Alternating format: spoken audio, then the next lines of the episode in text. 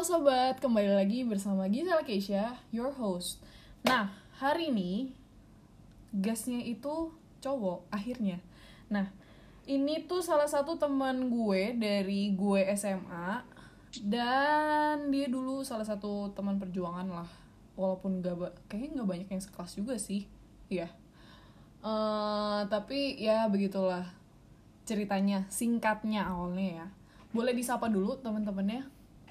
Halo, nama gue Malvin. Mhm. Ya, gue lulusan S1 BINUS, jurusan DKP, Desain Komunikasi Visual. Oke. Sekarang di bidang apa nih? Bekerja kah atau apa nih? Nah, gue sekarang kebetulan lagi ngerintis usaha juga. Gue udah ngejalanin usaha kreatif ya selama tiga tahun kurang lebih ya. Ini tahun ketiga kita sekarang bareng-bareng sama tim gue. Heeh. Eh, eh, terus sekarang juga lagi F&B, lagi ngegarap roti dan pastry gitu bareng keluarga gue juga gitu. Tapi mostly kerjaan gue sih kerjaan kreatif gitu. Mulai dari foto, desain, yearbook juga ya gitu. Mhm, mhm. Di situ. Ah, I see. Begitu ya guys, dengan umur yang muda sudah merintis di dunia usaha sendiri gitu. Jadi kalian tuh jangan pada kaum rebahan aja semuanya gitu loh. Ah, tadi kan udah dijelasin tuh beberapa usaha-usaha bisnis yang lo garap. Eh, kalau gua mau tanya, dari awal itu lo emang udah mau berkarir atau udah mau ada usaha sendiri atau gimana? Rencana lu tuh awalnya setelah lu lulus kuliah atau mungkin dari SMA lu sudah menggambarkan oh aku mau kayak begini begini begini, begini gitu. Be honest ya, gue tuh dulu SMA, SD, SD, SMP, SMA tuh gue bener-bener gak tahu mau jadi apa. Oke. sama sekali nggak tahu mau jadi apa. Gue cuma bisa ngegambar gue cuma bisa olahraga. Olahraga itu pun juga baru bisa waktu gue SMA gitu loh. SMP gue masih cupu banget lah. Nggak bisa apa-apain. Terus kebetulan dulu gue ngedance dan itu salah satu ah, ya salah satu yang bisa dibilang Momen. passion gue dulu lah ah, oke. yang bikin ada momentum gitu pas gue naik ke SMA tapi sejujurnya gue masih belum tahu mau ngapain Oke. gue masih bingung banget mau ngapain nggak tahu mau ke mana arahnya Oke. ke depannya mau jadi apa gue Mhm. cuma taunya gue bisa gambar akhirnya gue masuk di kafe gitu Ah, begitu. Tapi kalau misalkan itu kan dari sisi jurusan jurusan ya iya universitas. jurusan Ah, sorry ya guys kalau bisa gue ketawa sendiri soalnya ini kita call tuh by video call. Jadi gue kayak bisa melihat tuh kan dia. Sampai ketawa-ketawa. teringat Eh, masa SMA ya. Iya. Terus habis itu eh, maksud gue dari berarti dari dulu emang lu gak ada rencana mau buka usaha atau mau nanti habis kuliah mau kerja di korporat atau apa gitu lu nggak ada rencana tuh? Enggak sama sekali dulunya ya. Maksudnya gue waktu kuliah itu awal-awal jadinya ada apa ya ada suatu ketertarikan lah di bidang fotografi awalnya sih pertama ya Mhm. gitu cuma eh, dulu sih sama sekali belum mikirin gitu loh maksudnya kebetulan bokap gue punya usaha Hmm. dia kerja di bidang rangka atap bajaringan Mhm. dan plafon gitu-gitu juga Mhm. ngerjain proyekan-proyekan gitulah cuma ah, ya gitu gue taunya dulu oh bokap gue punya usaha jadi ke depannya gue bakal lanjutin gitu mungkin tapi Mhm. kan maksudnya gue juga nggak ada background sama sekali gitu loh gue Iya. kuliah juga kuliah desain bukan kuliah arsitek atau bukan Arsitek, kuliah ya. sipil juga Iya. jadi sama sekali nggak ada gambaran akan ngapain ke mana gitu Mhm. bingung banget sih dulu Mhm, Gitu. Hmm, gitu barulah muncul si usaha ini ketika ketika eh, dulu gue punya temen SD itu dia yang ngasih gue satu kesempatan untuk pertama kali terjun di bidang fotografi Mhm. itu ya sama dia itu. Kebetulan gue ketemunya nggak enak sih waktu itu. Eh, teman kita teman gue sama temennya Keja ada yang meninggal di usia yang cukup Oh. muda ya. Dan ya itu jadi satu apa ya jadi satu alasan kenapa kita akhirnya jadi ngumpul lagi bareng-bareng teman sama teman. SD juga terus habis teman-teman SMP teman SMA segala macem Mhm. sampai akhirnya gue dapat satu chance itu dari satu teman gue gitu mhm. Hmm, I see, I see. Tapi nggak apa-apa lah. Waktu itu dia memberi kita positif kok yang banyak. Iya, ya itu ya gue nggak bisa banget sih ngelupain iya temen sama gue yang itu cuma Sama. ya jadi sedih-sedih kan kita. Iya iya. Oke, jangan jangan kita balik ke topik lah ya. Balik ke topik lagi ya guys. Jadi kita jadi jadi murung. Oke. Eh, ini kan sebelum gue mau bahas mengenai usaha lo kita flashback sedikit ke masa-masa SMA waktu pas SMA lu bilang lu suka dance dan lu bilang itu passion lu. Em, ketika lu bilang itu passion lu lu merasa nggak kayak kayak gue nanti akan jadi dancer aja deh. Atau lo sekedar kayak ini hobi aja buat gue gue senang uh, menari dan doing things like this atau gimana? Ah, ya what I call passion itu ya.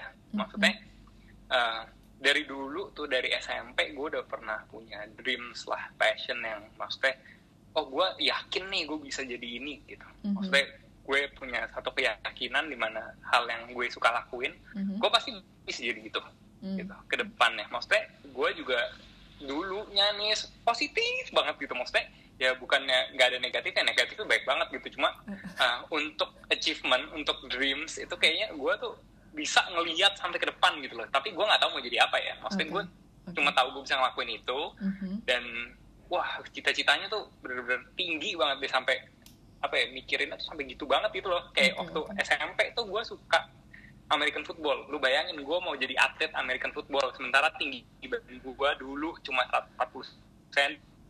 Gila bayangin. Itu kan kayak mustahil gitu kan. Iya. Orang Indonesia orang. Asia lu mau lu mau gontok-gontokan sama main football gitu kan. Iya iya. Bisa jadi mashed potato gue di situ kan jadi kentang gue ya Betul. gitu. Nah balik lagi ke dance. Nah untuk dance itu dulu gue juga sepassion itu gitu. Gue sampai sempet ngajarin satu uh, adik kelas gue. Nah kebetulan dia teman Hmm. baik gue juga sampai sekarang. Nah yes dia.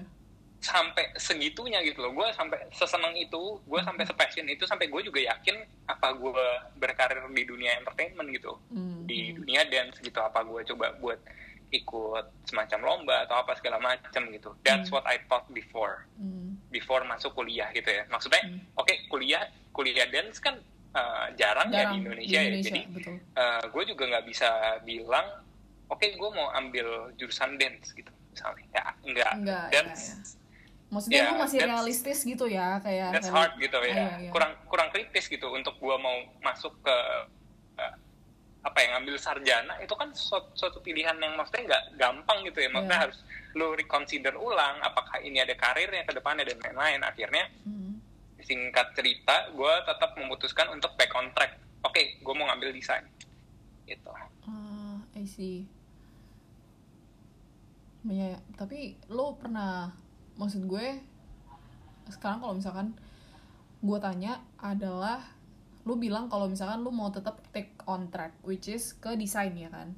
Nah terus habis itu lo kayak masih di saat lo berjalannya mengambil desain ini, eh, lo masih ada kayak keinget soal, aduh eh, mau tetap ambil passion dance nih kayak gitu gitu. Sampai berjalan waktu masih ada nggak? waktu gue awal masuk kuliah gue masih aktif banget ngedance gue masih ikut uh, kayak semacam apa ya got talent gitu ya buat ngisi Oh, apa ha, ha, buat ha, ngisi ha, ha. kayak Acara-acara panggung gitu. acara di mana freshman itu digabungin kan Hmm. gue lupa nah, ngomongnya apa ya Ya, bunga kita- rampai kita atau apa gitu masih kalau di gitu Kita ya semacam itulah Ah, ah. nah gue tuh kepikiran buat ngelanjutin gitu tetap kan ada ekskul dance tuh dan Iya, iya. kebetulan di binus tuh ekskul dance-nya bagus banget Bagus gitu banget, kayak bagus banget, ya, betul. komunitas dance-nya bagus banget gitu Hmm. dan gue udah bener-bener pengen join gitu pokoknya dari awal tuh gue udah set target gue pasti join gitu Hmm. tapi unfortunately waktu itu ada permasalahan di ekskulnya gue juga nggak bisa sebut permasalahannya apa karena gue juga kurang tahu Uh-uh. cuma ekskul itu di apa ya kalau ngomongnya bukan ekskul sih ya kalau kuliah itu ngomongnya apa sih UKM, UKM, UKM. UKM ya UKM UKM. UKM dance itu kebetulan tuh di freeze di hold dulu gitu selama tahun jadi gue ya udah gitu. Gak tahu arahnya mau ke mana. langsung masuk akhirnya gue nggak bisa gitu kan. Hmm. akhirnya gue nggak tahu arahnya mau ngapain. Ya udah akhirnya gue jalanin kuliah gue. Dan di situ wah gue gak bisa sama sekali ngelanjutin dance. Bener-bener gak bisa kayak tahun pertama gue aja udah hektiknya parah banget gue sering nggak tidur gue sering begad ya begadang nggak tidur sama aja ya maksudnya gue juga kayak overwork lah gitu loh Iya, di iya, apa di kuliah gue gitu Uh, jadi uh, uh. kayak I think it's impossible gitu loh untuk Kalau lo ngambil punya- dance lagi gue uh, waktu itu uh, sempet uh. ngambil basket juga Uh, uh. buat UKM Heeh. tapi cuma datang tiga kali doang after that gue sama sekali nggak bisa ngelanjutin Hmm. clear gitu that's it Berarti lu kalau misalkan lu ngelihat temen lu yang satu jurusan tapi kayak ngambil UKM tuh lu tetap amazed gak sih? Dia dia Wah, bisa. mm, amazed banget sih. Maksudnya uh, at first ya, kayak gue ngeliat mereka kayak masih bisa spare waktu dan lain-lain segala macem. Mm-mm. Uh, mungkin gue juga terpengaruh sama lingkungan gue ya. Gue kebetulan dapat temen pertama kali di DKV tuh mereka wah jago-jago, ada dewa-dewa gambarnya bagus semua, berskill semua, ada yang bahkan belajarnya tuh udah dari SMK gitu, SMK-nya udah ngambil multimedia gitu kan, Ah, wah ah, gue kalah start deh pokoknya. ah. Nah di situ mungkin gue jadi pacuan apa ya. ya reconsider untuk kayak oh ya udah gue fokus dulu nih gitu. I gue fokus dulu nih di kuliah gue gitu. I see, I see. Iya sih, benar juga sih. Dengan banyaknya orang yang maksudnya nggak cuma lu doang, tapi banyak banget yang ngomong kayak DKV tuh banyak banget hal yang mesti dilakukan dan la la la la la la la gitu. Yang ya itu wajar gitu.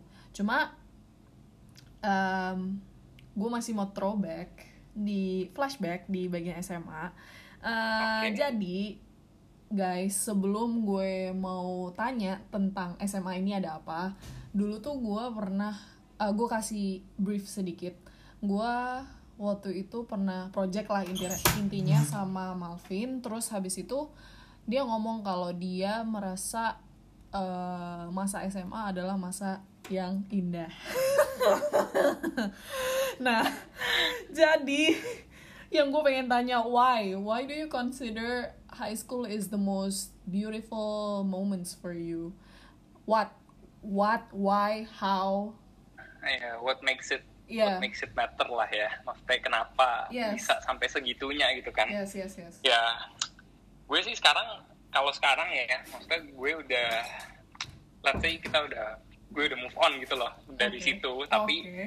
well I still I still consider masa SMA gue itu masih masa SMA yang indah gitu maksudnya overall ya jujur aja ya masa Hmm. SMA gue terakhir-terakhir saksi cuma eh, menurut gue ya masa SMA gue itu salah satu turning point gue gitu. Jadi kenapa gue seneng banget waktu gue SMA itu alasannya sih simple sih. Karena di situ gue berubah banyak gitu. Kayak kalau lu lihat anak SD naik ke SMP terus berubahnya banyak banget. Terus prestasinya jadi banyak banget gitu. Nah gue itu turning pointnya baru pas SMA Hmm. gitu. Jadi uh, gue tuh SD dulu di DB 1 SMP nya pindah DB 2 Mhm. SMA balik lagi ke DB 1 Uh, dan itu sih jadi salah satu turning point ya di mana dulu gue pas SD itu bukan siapa-siapa gitu SMP pun gue juga bukan siapa-siapa gitu Hmm. gue nggak dikenal sama sekali gue tuh Hmm. di kalangan yang ya udah unseen aja gitu kalau di sekolah gitu Hmm. sementara Hmm. waktu gue SMA wah gila sih gue jadi uh, salah satu apa ya, murid terbaik waktu mos tuh kayak dari situ aja gue inget banget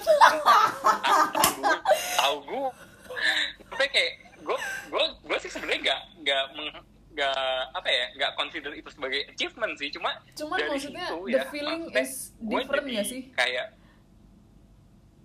kayak berubah gitu loh Iya, iya, hidup iya. gue tuh kayak di dijungkir balikin gitu loh yang tadinya gue bukan siapa siapa nggak dikenal siapa siapa ini dari angkatan gue sampai kakak kelas juga kenal gue semua gitu loh jadi Iya, kayak iya.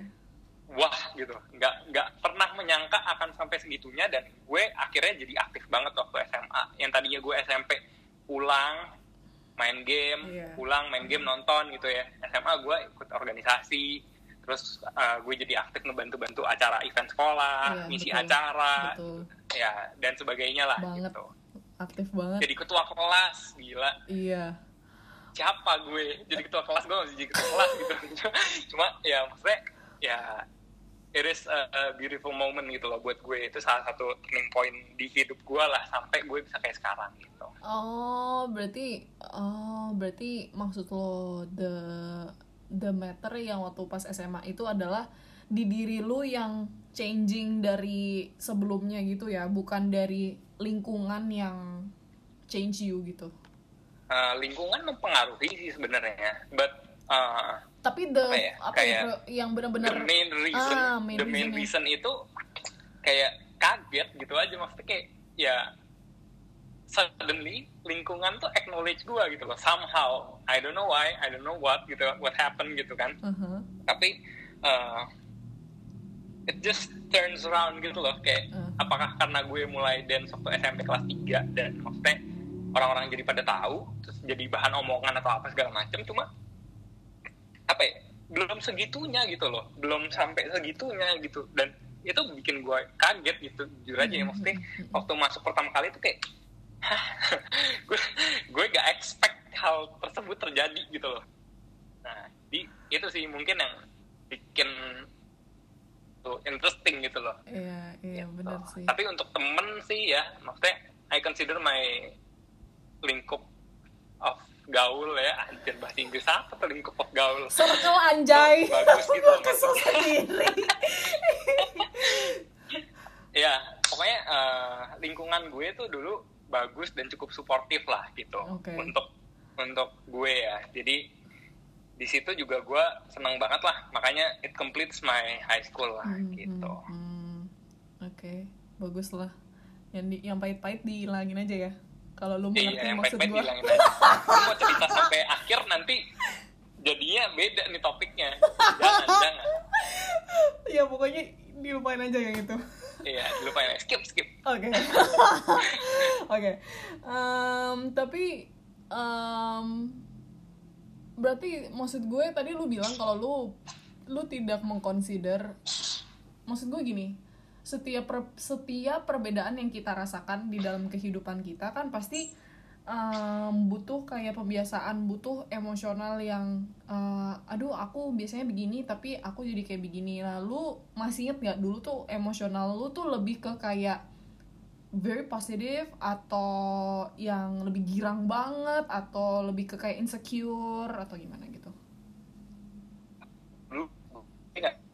Rasa insecure ya Eh, perasaan insecure tuh masih jauh banget maksudnya apa ya mungkin belum tertimpa realita kehidupan jadi ya belum lah merasa insecure tuh belum Oh, gitu belum. cuma em, satu hal sih yang menurut gue maksudnya kan yang tadi kita cerita ya positif positif gitu ya maksudnya Iya. kalau kalian mau tahu gitu kayak sebenarnya tuh ada loh sisi negatifnya yang ternyata gue baru sadar tuh sekarang gitu kenapa eh, apa ya mungkin kenapa dulu gue masih masa pas gue SMA kayak ada berat-beratnya ada susah-susahnya gitu Hmm. cuma kan gue nggak bisa menjelaskan ya kenapa Menjelaskan, begitu ya, gitu loh betul. dan sekarang tuh ketika eh, gue inget-inget lagi gitu gue baru tahu gitu gue baru sadar kalau misalnya eh, what kills me dulu waktu SMA itu eh, kayak dari confidence gue sendiri gitu loh maksudnya kayak gue tuh confident bahwa society udah nerima gue.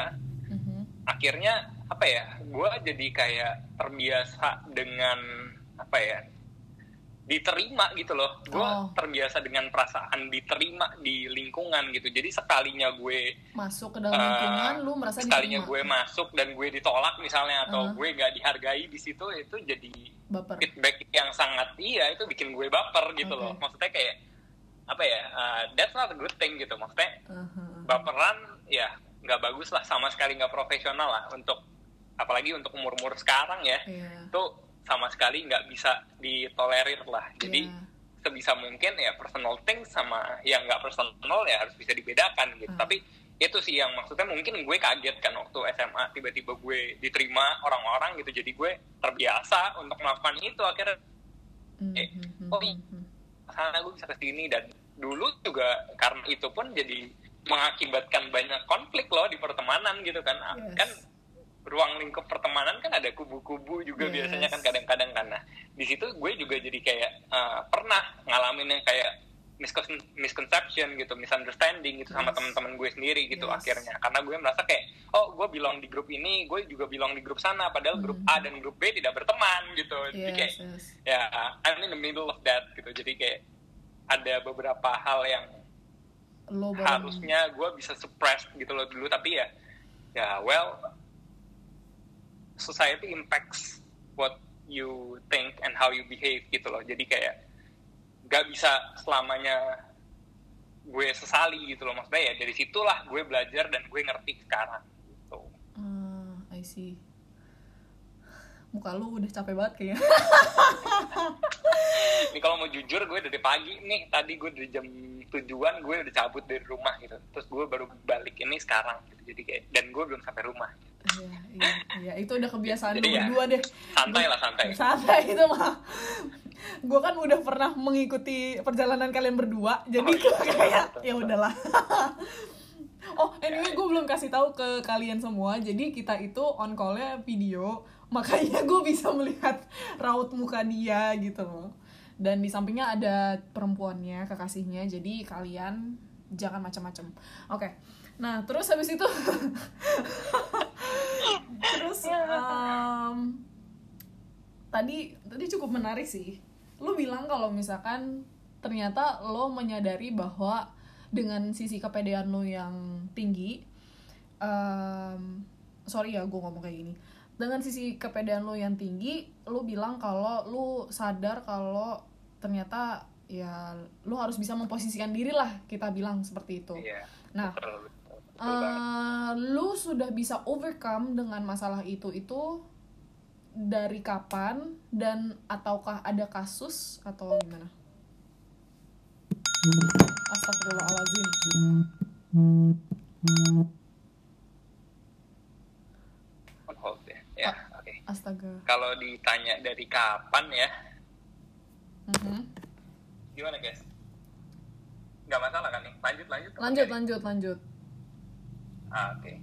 Jadi eh, kalau ditanya dari kapan sebenarnya mungkin baru-baru ini juga sih. Maksudnya gue juga bukan secepat itu bisa langsung berubah gitu. Waktu gue kuliah juga gue banyak masalah gitu sama kayak daripada gue waktu SMA gue Oh. kebanyakan pulang kuli, pulang kuliah gue kerja di luar terus gue pulang gue gym gitu segala macam dan lain-lain akhirnya ya udah nggak ada waktu untuk kayak aktif di kuliah kayak waktu gue SMA kan gue aktif ke organisasi macam-macam segala Hmm. tapi ya gue ganti itu dengan aktivitas di luar kampus gitu jadi kenalan sama orang ya juga dari klien dari apa ya koneksi-koneksi juga komunitas gitu. Jadi Mhm. eh, banyaknya sih bukan di kampus ya maksudnya gue bukan anak yang rajin organisasi dulu waktu di kampus. Jadi ya kalau ditanya turning pointnya dari situ ke sekarang gimana setelah realization ya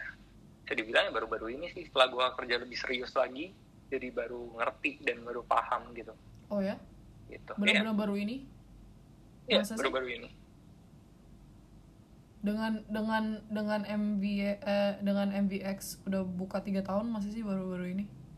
Oh iya benar baru-baru ini. Maksudnya perjalanan ngerjain satu usaha itu juga nggak semudah itu. Iya, Maksudnya kayak banyak banget yang harus overcome. Tiga tahun itu masih masih anget-anget sebenarnya gitu loh. Cuma eh, ya kalau lu mau tahu ya perjalanan selama tiga tahun pun itu juga bukan waktu yang sangat sesingkat itu gitu loh. Jadi di situ Hmm. juga gue banyak belajar gitu dari pertamanya gue nggak ngerti apa-apa sampai gue akhirnya bisa eh, kayak paham betul lah ranah apa sih yang gue kerjain gue harus gimana memposisikan diri gue sama klien gue karena eh, bisa dibilang dulu kan gue nerima kerjaan doang gitu loh maksudnya ya kita anak kuliah gitu kan terus Hmm. gue nerima kerjaan sebagai freelance Hmm. cuma bikin brand lah ngomongnya bikin Hmm. usaha. Padahal eh, usaha itu it's more than just a brand gitu loh. Lu nggak bisa cuma sekedar lu jadi freelance terus lu jadi punya usaha gitu. Enggak Iya, ya lu iya. usaha gitu kan kerja gitu. Tapi the title bus- the business title itu itu nggak dicapai semudah itu.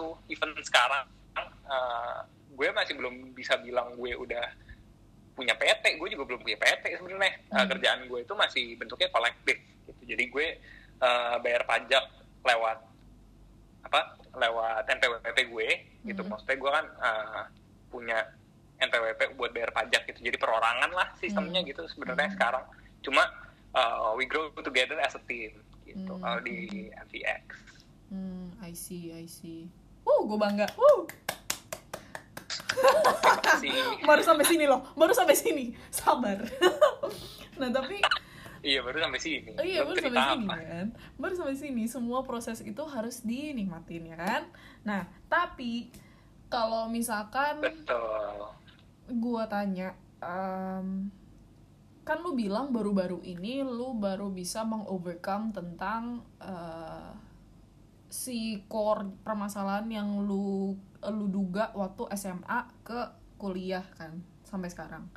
Nah kalau misalkan gua tanya secara emosional lu kalau misalkan lagi misalnya nih lu lagi capek banget nih sekarang ya kan lu cara nge lu udah ngerti belum cara ngebagiin kayak kerja lu dan personal life lu itu lu bedain gitu loh capeknya ngerti nggak? Hmm, hmm, hmm. lu udah bisa susah meng- banget Oh, sih. oke. Itu ya it's still a challenge for me gitu. Kayak nggak semudah itu bisa langsung kayak oke this is personal life. Uh, switchnya gue off.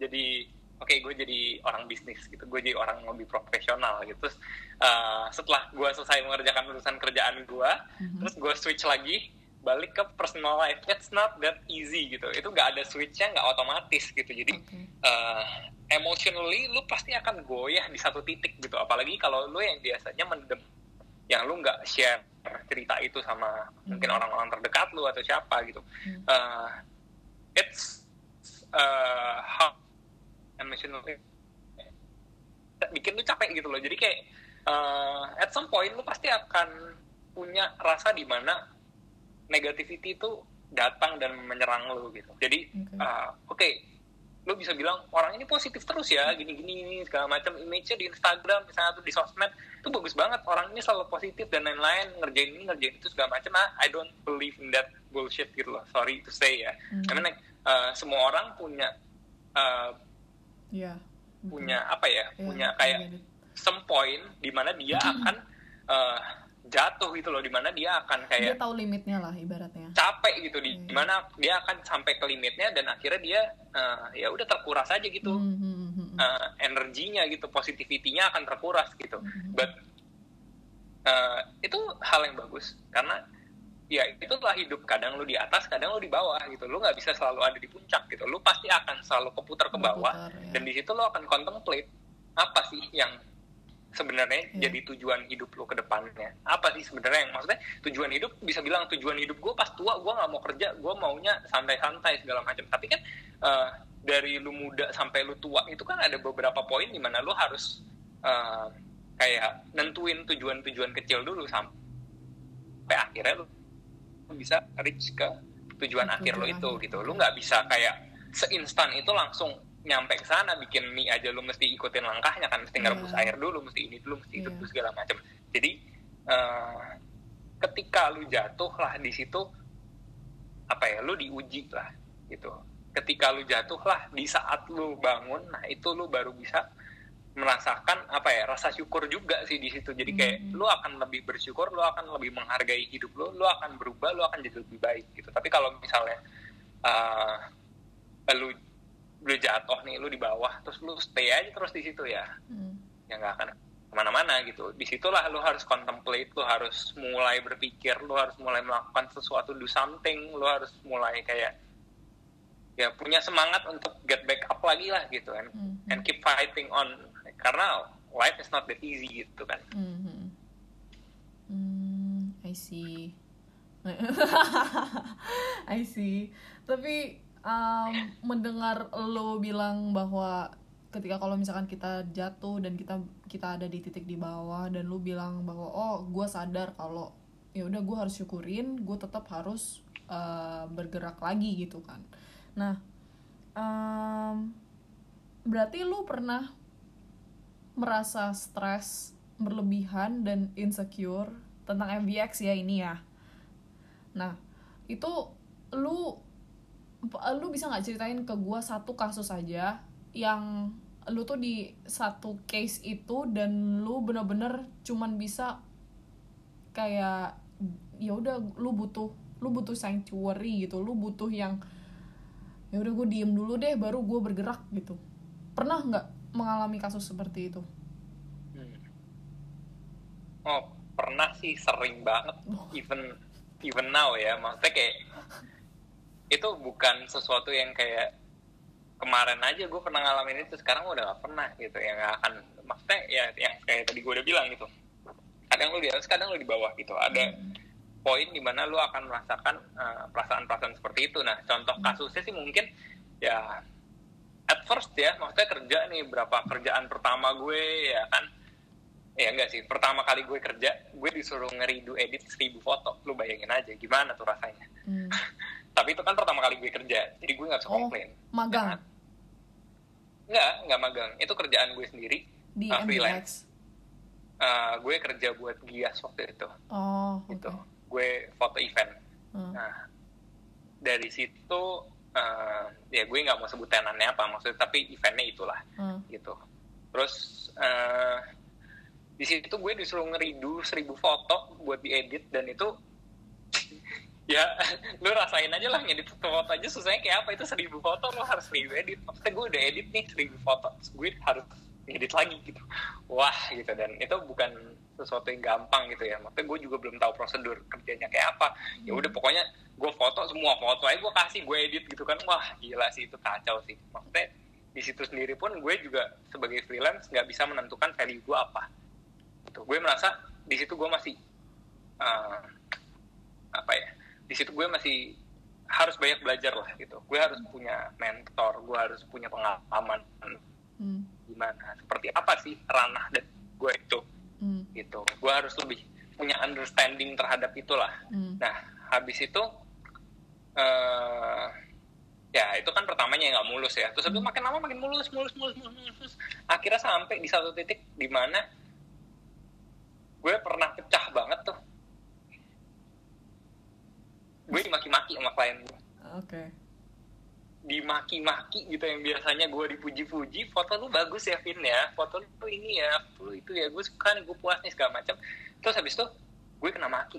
Satu kalimat yang bikin apa ya kayak makian itu tuh jelek banget gitu. Gue udah kerja sampai semaksimal mungkin. Maksudnya gue udah berusaha yang terbaik. Mhm. ya mungkin itu bukan the best of me gitu loh. Tapi gue udah menggunakan effort yang apa ya the best that I can give gitu loh Hmm. at that point gitu Hmm, at, hmm. at that time itu yang udah apa ya gue itu yang terpikirkan itu gue udah kasih yang terbaik lah gue udah merasa gue kasih 100% lah Hmm. tapi ternyata demandnya nggak 100% demandnya 200% gitu Hmm.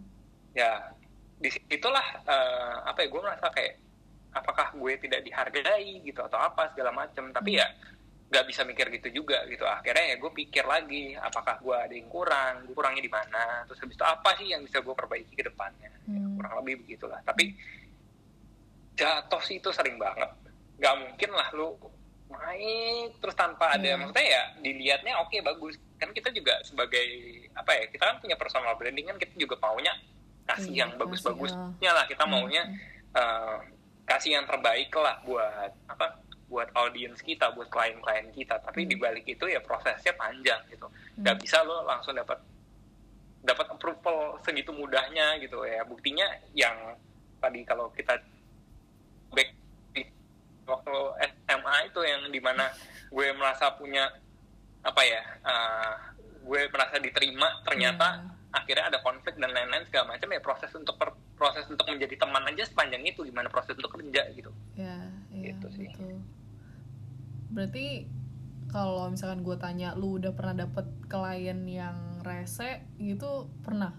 Dan itu yang tadi yang lu bilang yang Eh, ya gue gak bisa bilang klien itu rese sih. Maksudnya eh, klien itu bukan yang nggak ada yang nggak rese gitu. Rese sih pasti ada gitu. Cuma eh, nggak bisa bilang kayak gitu. Maksudnya kita nggak bisa ngecap klien kita itu seperti itu gitu. Kenapa?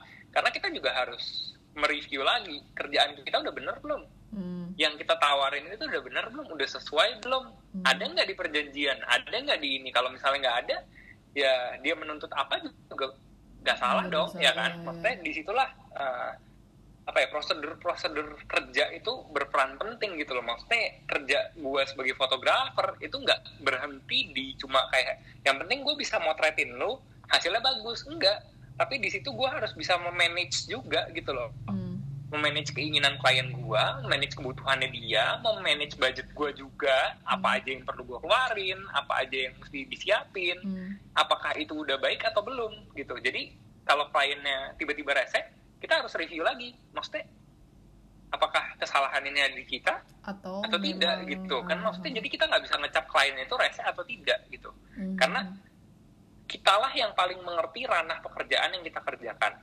misalnya lu jadi koki ya lu harusnya lebih ngerti dong daripada yang makan, makan, daripada ya. konsumennya kayak Ya. gue sebagai desainer harusnya gue lebih ngerti bukan apa yang gue kerjakan ya. dibanding klien gue gitu jadi gimana caranya komunikasikan baik itulah itulah gue harus bekerja juga namanya desain komunikasi visual. Nggak cuma desain visual doang gitu loh. Di situ gue juga harus bisa mengkomunikasikan sesuatu dengan Desain baik ya. gitu. Hmm, hmm, hmm, hmm.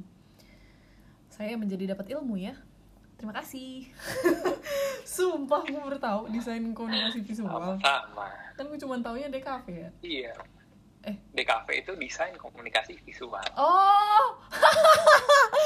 Ya Allah Kezia. Ya ampun memalukan memang. DKV gitu Eh,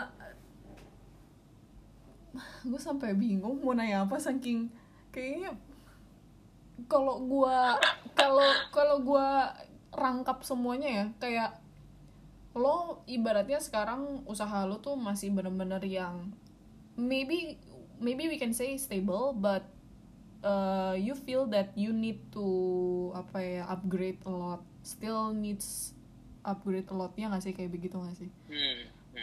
Ketika lu menjalankan sebuah usaha ini bukan gue bukan siapa-siapa untuk ngomong kayak gini. Maksudnya gue juga dapat titah-titah dan kata-kata ini dari mentor-mentor yang gue Baik. udah pernah ketemu sebelumnya ya. Maksudnya dari orang-orang yang posisinya udah lebih tinggi lah jauh di atas Mhm. gue. Jadi lu nggak boleh puas di satu titik gitu loh. Maksudnya Iya. satisfaction it's a good thing gitu. Lu harus bisa merasa puas juga sama apa yang lu kerjakan. Either way lu nggak akan bisa bahagia Hmm. lu nggak akan bisa merasa achieve merasa fulfilled gitu lu nggak akan bisa. Tapi ketika lu melakukan suatu apa ya ketika lu menjalankan suatu usaha atau bisnis gitu ya Mhm. ah, lu nggak bisa lengah gitu. Lu nggak bisa berhenti di satu titik itu doang gitu karena the world turns gitu. Hmm. Ah, waktu juga berjalan dan waktu semakin cepat apalagi kalau lu tinggal di kota besar. Betul. Ya kan? Betul. Lu pagi keluar nggak sadar matahari udah hilang. Hmm. Ngapain aja dari kan itu Hmm. begitu cepatnya sehingga lu juga harus bisa apa ya keep up gitu loh lu harus bisa keep up sama apa yang terjadi di sekitar lu lu harus bisa ikut paham situasi dan kondisi lingkungan di mana lu bekerja atau di mana lu ditempatkan gitu kan Hmm. nggak bisa semata-mata ya udah lu merasa puas dan lu diem gitu Hmm. kenapa karena eh, semakin dewasa lu Mhm. pertanggungan lu tanggungan lu ya akan semakin banyak gitu loh ketika Hmm. lu nanti merit ketika nanti lu punya anak orang tua lu udah makin tua misalnya mereka juga udah nggak kerja atau segala macem ya di situlah eh, lu sebagai seorang pribadi harus bisa punya sense of tanggung jawab gitu loh lu kan nggak mau kan maksudnya ngerepotin orang lain atau lu kan nggak mau kan jadi apa ya jadi beban buat orang lain gitu lu kan nggak mau sampai misalnya lu nikah terus istri lu nggak makan gitu atau Hmm. suami lu ya sebagai cewek pun ya gue bisa bilang cewek sekarang hebat hebat gitu loh. Maksudnya eh, sekarang udah nggak kayak dulu lagi yang cewek itu harus di rumah terus nggak boleh kerja nggak boleh ini nggak boleh itu segala macam. Cewek itu justru sekarang achieve banyak banget. Even sekarang gue punya mentor cewek gitu loh. Dan itu satu hal yang luar biasa gitu loh. Bukan Hmm. bukan apa ya nggak jadi alasan yang- lah ya, gitu. ya, ya. ya itu bukan jadi alasan gitu. Jadi kita sebagai se- sebuah pribadi ya harus punya apa ya keinginan gitu loh harus punya misi gitu ke depannya Hmm. apa sih dan visi lu tuh apa sih mau ngapain gitu Hmm. itu sih Hmm, begitu. Tapi um, short brief, uh, kalau gue mau nanya, ini sebenarnya dibukanya MVX ini awalnya lu seorang atau udah sama cewek lu? enggak pertama kali gue buka MTX itu karena gue punya temen fotografer Hmm. terus kebetulan uh, gue dapet job yang lumayan berlimpah saat itu mhm, maksudnya gue juga nggak bisa handle sendiri karena Hmm. gue dulu kerjaan freelance kan Hmm. terus habis itu gue dapet job di mana gue harus kayak berada di dua tempat sekaligus di situ gue merasa kayak oh gue harus ngetim nih sekarang gitu akhirnya gue ajak temen gue yang fotografer itu Mhm. dan ya akhirnya kita memutuskan untuk bikin satu merek gitu nah di pun di, pertama gue ditempatin gitu Hmm. akhirnya dia juga bantu-bantu kita dalam merintis satu bisnis itu merintis Mavericks itu dia Mhm. bantu banyak di back office tapi sekarang dia juga udah jadi main player kita maksudnya juga Mhm. apa ya nggak ada dia gue nggak bisa apa-apa jujur makanya gue bisa bilang maksudnya cewek tuh bisa jadi apa ya pelengkap. satu leader dan pelengkap. Nggak cuma pelengkap gitu loh maksudnya apa? Terus kalau cewek jadi pelengkap cowoknya jadi main dish gitu. Nggak bisa gitu, Nggak gitu. gitu gue juga. bahkan gue bahkan suka ngomong ke cewek gue dan maksudnya gue jujur gitu loh. Maksudnya bukan ah, gue terdengar iseng gitu tapi gue suka ngomong kayak gue aja jadi CEO gitu. Maksudnya apa ya ah, gue merasa dia punya capability gitu loh untuk Hmm. ngelit sesuatu untuk bikin satu project gitu. Event ya maksudnya ini dia senyum senyum di sebelah gue iya memang gue gue nggak bisa ngelihat Karen gue nggak bisa ngelihat gue Karen. gue gue digetap nih kalau gue ngomong macem-macem nih. Cuma sebenarnya ya maksudnya gini dia dia pun untuk dirinya sendiri juga merasa dia masih banyak kekurangan. Dia masih banyak Hmm. sesuatu yang dia pengen achieve lah gitu. Maksudnya Hmm. dia masih masih merasa dia masih jauh banget gitu untuk nge-reach ke depannya gitu. Untuk Hmm. bahkan untuk katanya even nge-reach gua gitu. Padahal apa ya eh, nggak ada dia pun gitu loh. Gue nggak tahu sih seberapa seberantakan apa ya maksudnya kerjaan kerjaan gue nggak bisa gue handle sendiri gitu loh. Maksudnya Hmm. dia di situ berperan sangat penting gitu. Even ya mungkin kadang-kadang dia ya merasa say insecure gitu ya. Tapi ya enggak lah. Maksudnya dia sangat berperan penting lah dalam usaha ini gitu. Ah iya iya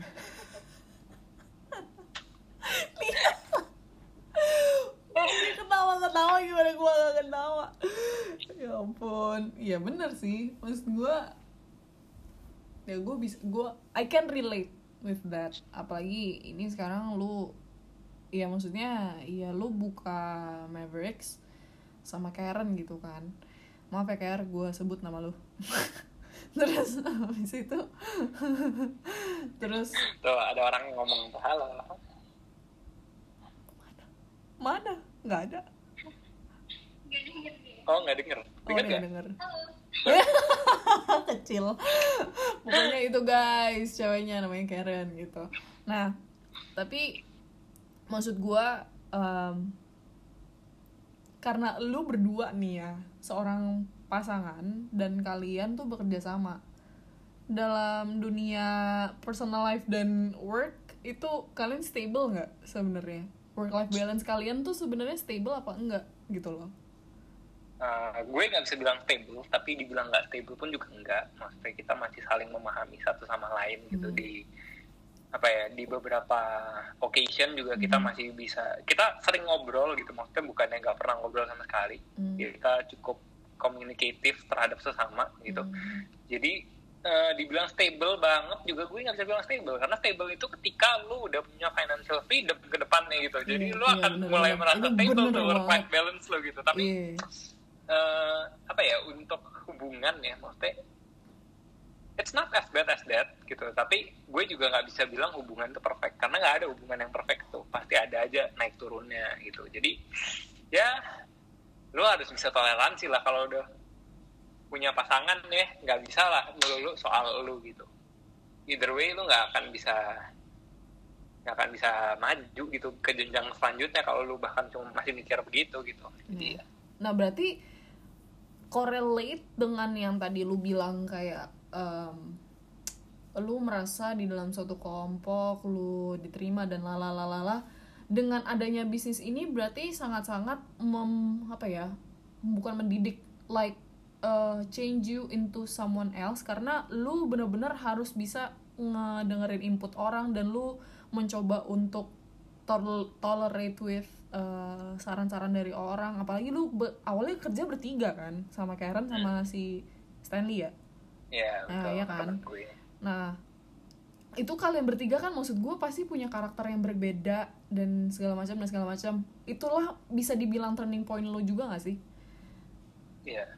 Ya di situ uh, kita banyak belajar sih. Maksudnya even friends itu nggak bisa tetap stay as friends ketika lu Iya. doing business gitu loh ya kan di situ lu juga harus bisa profesional gitu. Betul. dan apa ya Maverick sudah banyak mengalami naik dan turunnya gitu loh di situ jadi kayak apa ya gue seneng gue bisa kerja sama pacar gue bisa Mhm. kerja sama temen gue gitu tapi uh, ketika gue lagi kerja gue nggak bisa melulu menganggap uh, si Karen pacar gue si Stanley temen gue jadi gue Yes, toleransi yes, sama yes. semuanya gitu ya Mhm. hal-hal seperti itulah yang maksudnya kita harus bisa tegas pada masanya tapi kita juga harus bisa uh, apa ya kita juga harus bisa build connection sama mereka gitu loh Hmm. as friends ya Hmm. as Hmm. friends as partner gitu jadi di luar kerjaan lu juga nggak boleh ya udah di luar kerjaan lu lu gue gue gitu Hmm. nggak bisa gitu Hmm. maksudnya di luar kerjaan pun lu juga harus bisa saling memahami satu sama lain gitu Hmm. even uh, ya cuma sekedar rekan gitu ya tapi Mhm. ya dia akan ada sama lo gitu loh untuk kelanjutannya untuk ke depannya gitu lo akan work sama orang-orang tersebut jadi ya nggak bisa lah kalau lo nggak mau mengenal mereka gitu kan. Mhm, mhm, mhm. Iya, gue paham sih itu. Tapi gue mau nanya satu hal lagi sebelum kita tutup. Am, bisa nggak sih disebut bahwa lu menjadi sekarang itu sebuah achievement yang mungkin memang achievement biasa orang yang kayak gue achievement gue tuh udah di tinggi langit sesuai dengan cita-cita gue misalkan kayak gitu tapi maksud gue setiap orang menjadi sesuatu itu kan pasti melewati proses ya kan? Lu baru aja tadi bilang ke gue kalau lu tuh baru memahami tentang kekurangan lu yang tadi lu sebutkan di sini eh, dan lu sudah memahami cara overcome itu lu menganggap itu tuh sebagai achievement untuk lu atau lu kayak enggak deh kayaknya masih biasa aja kayak gitu? Ya itu harus tetap dianggap sebagai achievement sih ya. Kenapa gitu? Ini ada satu saying yang gue suka banget sih. Maksudnya it relates well with uh, my life sih terutama ya Mhm. kayak di situ gue belajar juga untuk merasa bersyukur gitu, Hmm. atas hal yang gue udah dapetin hari ini gitu Mhm. karena eh, gue yang sekarang itu adalah mimpi gue dulu beberapa tahun yang lalu gitu Mhm. jadi waktu gue masuk kuliah Mhm. ya mimpi gue ya kayak sekarang bisa mempekerjakan orang Mhm. ya kan maksudnya bisa bantuin orang lain juga Mhm. bisa kerja di ranah kreatif juga ya Mhm. kan maksudnya sesuai dengan apa yang gue pelajari gue bisa share ke orang Mhm. Eh, tapi di di sekarang ya maksudnya di masa sekarang gue kan juga mikir ya maksudnya gue punya target nih ke depannya nih segala macam nah Iya. di situlah Betul. rasa syukur itu berperan gitu loh jadi kayak lu yang sekarang adalah mimpi lu beberapa tahun yang lalu gitu dan Hmm. Dan apa ya kalau tanpa tanpa gue yang sekarang gue nggak akan bisa maju lagi gitu loh gue harus ada di tahap ini untuk bisa maju lagi ke tahap berikutnya Hmm. gitu jadi life is a process gitu intinya Yes. jadi nggak ada sesuatu itu yang uh, terjadi tanpa lu melak- tanpa lu melakukan apa pun tanpa lu usaha tanpa lu mencoba gitu jadi Yes. uh, gue nggak bisa bilang gue orang yang sukses sekarang tapi gue sudah apa ya achieve berapa beberapa mimpi kecil gue beberapa tahun yang lalu gitu jadi gue Mhm. udah udah merasa apa ya udah merasa punya step lah kalau gue throwback lagi ya maksudnya kan Hmm, gue nggak hmm. tahu sih uh, sesi ini kita bisa bilang apa ya cuma kan banyak throwbacknya nih kita dari tadi ya betul jadi ketika lu throwback itu barulah uh, lu bisa merasa bersyukur gitu loh menghargai you nggak sih? are you are what you are now Yes. because of what you are yesterday gitu kan. Yes. maksudnya because of what you've been through gitu kan. Yes. jadi di situlah hal sebelumnya ketika- lah gitu. Ya ketika proses-proses itu menjadi realita gitu. Hmm, hmm. betul betul. Well I'm happy for you. Lu sudah I'm happy mencapai for you too. Gue juga uh, senang sih. Kezia ini sekarang akhirnya bikin podcast gitu kan. Keren banget loh. Maksudnya gue nggak nyangka Iya. gitu. pertama kali lo akan oke lo akan hit podcast gitu. Ya untuk semua uh, listenernya Keisha gue mau sampein tetap dengerin podcastnya dia. Maksudnya gue suka banget sih. Maksudnya dia ngundang orang yang mungkin nggak kelihatan gitu loh di di apa ya, sana. di di lingkungan yang luas ini ya. Maksudnya eh, ya gue bukan siapa-siapa gitu tapi gue bisa ada di podcast Keisha gue seneng banget sih maksudnya kayak it's it's a new thing lah for for me gitu kan ya Mhm. for other speakers tuh kan maksudnya Mhm. ada teman-teman gue juga yang sempat ada teman gue juga yang sempat jadi apa speaker kan di Yes, podcast lo yes. ya mungkin it- it's it's an achievement juga buat dia gitu gue turut senang juga maksudnya dia bisa thank you. Jadi orang yang sekarang gitu ya. Nah lu pun juga begitu guys jadi Terima kasih. gue berharap sukses terus ke depannya lah. Uh-uh. all the best for you lah. Lu lagi uh, ngasih petuah ya ke gue ya, lagi halu gue lantur ngomong apa nih orang udah lama-lama udah jelas. Aduh. Tapi before we close nih tadi gue bilang uh, mungkin lo bisa biasanya gue selalu meminta uh, orang untuk menyebutkan quotes yang mereka pegang dalam hidupnya. Nah kalau lu apa Vin? Waduh quotes nih.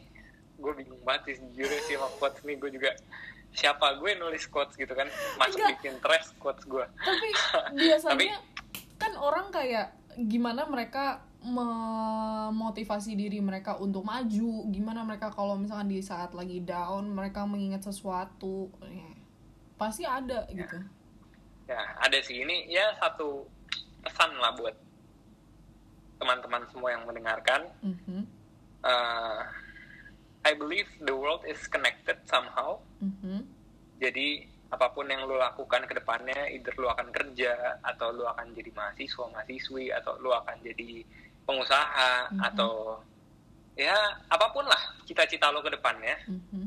do it for a good reason do it for someone gitu loh jangan janganlah apa ya nggak nggak harus someone bahkan ketika orang sekarang ngerjain sesuatu buat environment ya buat lingkungan kita yang sekarang yang memprihatinkan juga sih Yes. bisa bisa bisa dibilang ya Yes. ya do it for a good reason gitu loh. Maksudnya if you do something uh, do it for a reason gitu. Jangan jangan reasonnya itu jangan lu doang gitu. Jangan karena lu pengen jangan lu pengen kaya doang terus lu kaya lu mau ngapain gitu? Iya. lu mau bahagiain orang lain kan pasti kan? Lu mau bikin orang lain seneng kan? Maksudnya bukan menyenangkan semua pihak nih ya tapi pilihlah uh, orang-orang terdekat lu gitu. Betul. Keluarga lu Mhm, pasangan lu ya kan? Partner lu teman-teman lu gitu yang lu kasihi atau yang lu dekat gitu. Pilihlah mereka dan ingatlah selalu kalau misalnya eh, lu ada di sini sekarang juga karena mereka. Dan nantinya ke depannya apa yang lu kerjakan itu juga harus punya impact buat masyarakat luas. Itu tadi. Because I believe the world is connected gitu. I want to connect people lah. Mantap. Pakai jaringan aja mantap jaringannya apa iklan dong dibayar gak lu sama iklan Enggak, enggak. Gua gak ada sponsor gila lu. Belum, belum. Ya Amin amin, deh, amin amin. Amin, Amin amin, ya Tuhan. Amin. Siapa pun yang Iya. mendengar mohon ya kan? Ya enggak, enggak, enggak. Belum, belum, belum. Tapi Siapa tahu kan ada yang kerja di mana gitu kan. perusahaan tech atau perusahaan X ya kan. Oh ya, iya, iya. Nggak salah, nggak salah. Nggak salah. Gue suka optimis lo. suka optimis lo. Thank you. But um, that's it for today. Dan gue sangat berterima kasih kepada Malvin Jayadi telah hadir di uh, ruang cakap, ya kan? Dan sudah berbicara tentang personal life-nya, uh, journey dia sampai Malvin yang sekarang gitu gue sungguh berterima kasih walaupun lu sedang capek tapi lu tetap meluangkan waktu gua, untuk gue juga Thank Um, you, thank you juga. so gue akan pamit dan kata-kata pamit tuh nggak? iya ada sih Kata-kata pamit lo apa? Sebut dulu dong, sebut dulu. Nanti kita collab dong ya kan. Oke, Ngomongin semua gue ruang cakap, belakangnya gitu. eh, sobat ruang cakap, Gisela Keja, your host pamit dan Apa? Malvin Jayadi. Ya, maksud gue tuh kita ngobrol dulu nih mau pamitnya gimana gitu. Anjir. Enggak. gue nggak gue gue eh gue yang bilang sobat ruang cakap nah lu lanjutin lah sisanya Ya udah, ya kan? udah. itu juga Ya nah, udah, itu maksud gue yang gue tanyain Kes ya udah itu lo oke sobat ruang cakap jadi your host Gizela Keisha pamit dan gue Malvin pamit undur diri thank Oke, you thank you semuanya. Bye bye. Stay healthy and stay positive. Okay. Bye bye.